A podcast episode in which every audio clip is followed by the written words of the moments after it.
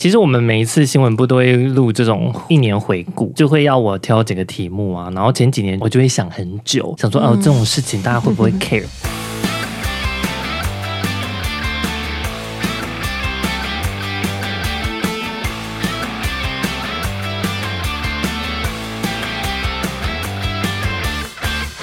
在今天的节目当中，一样要邀请到国际新闻编译刘仁豪来到节目中，来跟我们分享一下过去二零二二年一年当中比较重要的一些国际话题。我们要让国际新闻让大家重视一下。 好，欢迎刘仁豪嗨、大家好，又见面。来跟我们聊聊过去一年的国际新闻。其实我们每一次新闻部都会录这种一年回顾，嗯，然后呢就会要我挑几个题目啊，然后前几年就是会说，我就会想很久，想说哦这种事情大家会不会 care？比如说对呃，二零二一年的时候是德国总理梅克尔下台，哦可能你对问很多人不知道梅克尔是谁，但是对于做新闻的的人来讲，哦这是一个重大事情，可是我们就对要想很久，因为你知道。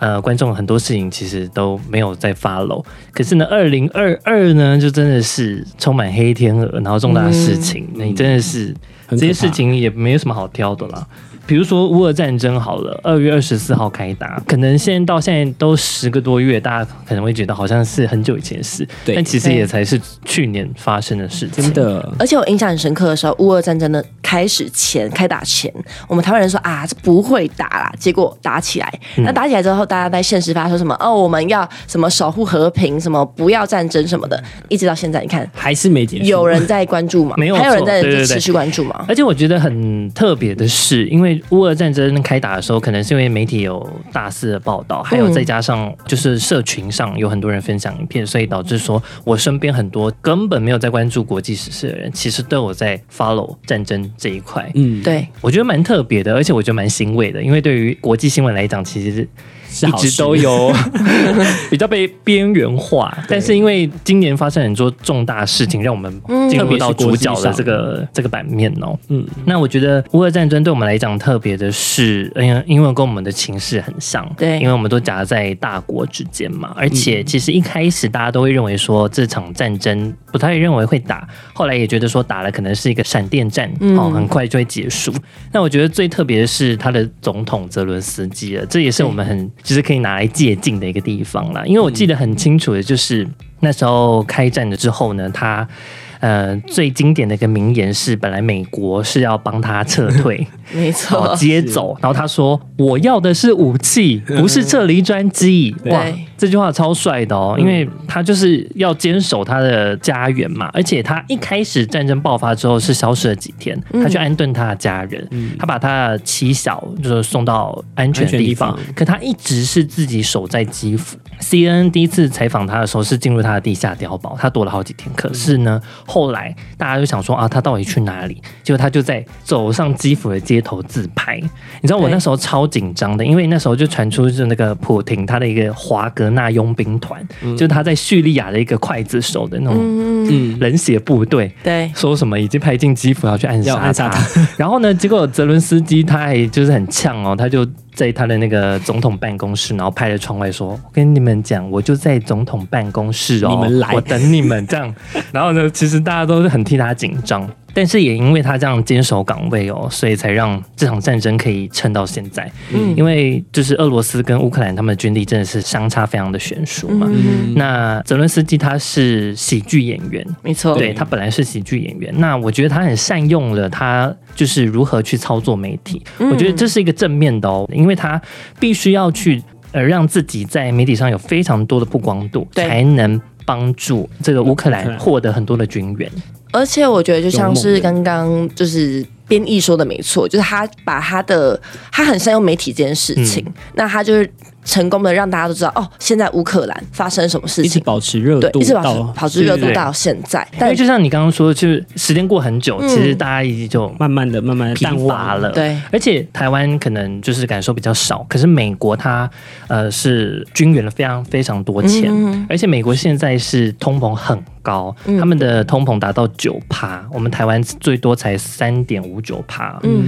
他们达到九趴，然后呢还要给这么多钱哦去投入乌克兰战争援助，其实对于美国民众。他们可能付不出水电、付对不出油钱的人来讲，有一种相对剥夺感。而、我们自己都过不好啦，你还去管顾别别人？人，但是呢，其实呃，这是一个民主阵营跟 集 权集权统治的一个对抗嘛，对所以其实呃，泽伦斯基他做的就是不断的哦，要刷存在感，要提醒你说这场战争还在打，还在打而且很多不人道的事情正在发生，嗯正在发生。嗯，那接下来我们要焦点转向哪里呢？安倍刺杀好了，这件事也超级震超级惊、欸，震惊！我们那时候看到想说，哈，什怎么可能怎么可能？而且他身为一个前首相，这个维安会不会有点太夸张 了？超夸张，而且那一天我又收集。哎呀， 哎呦，哎呦，对啊，我还是跟我那个很久没见的朋友见面，然 后我就整个果真休假都不会有好事儿。整个午餐都看着那个直播，你知道吗？因为实在是太 shocking 了。而且安倍就是台湾的好朋友啊，没错大家应该台湾没有人不认识他吧？不认识他对啊好，爱台湾哦，他也说了，台湾有事就等于日本日本有有事，事就等于美日同盟有事，对所以等于说是他是一个很坚定支持我们有台的一个首相，对，我觉得很可惜的一点是他遭到刺杀的时机哦，因为嗯刚好是台湾相当处于这个地缘政治很敏感的时刻对，而且是相当政局诡谲多变啊，包括对乌俄战争，还有美中的这种对抗对这个时期。接下来把焦点放到美国吗？美国哪个部分裴若曦的部分啊 哈， Pelosi。 ？OK。因为那时候其实安倍，我记得安倍完没多久就 Pelosi 了、对对对对，所以其实那个就就是一连串，而且安倍本来去年也要来台湾的，嗯对而且就在他呃被刺杀之后被，刺本来就是差不多那个时那个时嗯间就要来。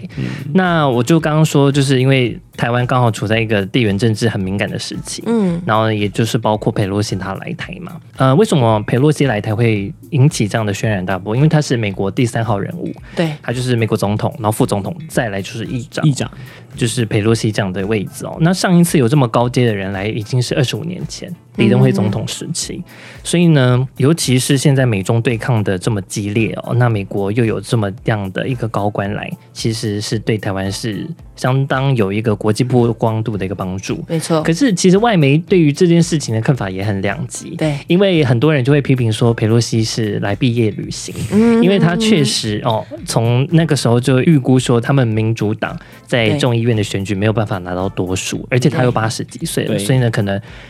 他还要再回国当议长的可能性很低了。现在的这个局势证明了他已经没有办法再继续当议长了嘛，所以很多人认为说他就是希望来当毕业旅行毕业旅啊，行或者是刷刷哦最希后望的能够存拯在感。 希望可以拯救自己民主党的选情等等。但其实那时候我觉得蛮妙的是，其实 Pelosi 那时候的飞机没有一直往台湾开，嗯他是台湾开开开开开到东部的时候就往往前，对大家以为他会跑去日本，嗯大家以结果为嗯他不后会来了面掉，头还是来了。还对是，来而了且一直到最后一刻，大家都不确定他到底对，会不一会直来。等到晚上的对十点半嘛， 10点对半，等于说好像是哦，要看到他的专机降落，对看到他走下机才能确确定认哦定说啊他真的在机上这没样的错，感觉。而且我那那时候好紧张，因为那时候大陆一直放话说你敢让他下来，对他会那我他们会就用飞弹要打下来，对对对哎就对反对对，反应了就反应这样了。所以那时候其实路网的网友其实他们都属于一个看戏的状态，其实说要把用飞弹把他的专机打下来，我觉得是不可能发生嘛，因为是就没美错中啦啊就因为开在战看嘛战了，但只是说就会看出这个战狼外交还是很战狼。？老对共非常那个。但我有吓到一件事情是新闻狂报，而且是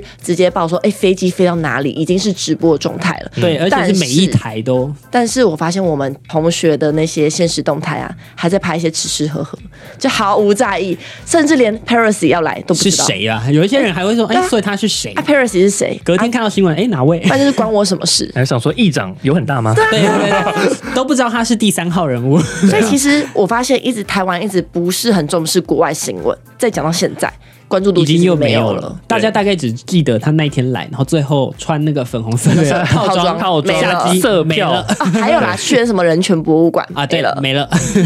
我觉得很多人不知道他去人权。我也是觉得大概天哪知道的人很少。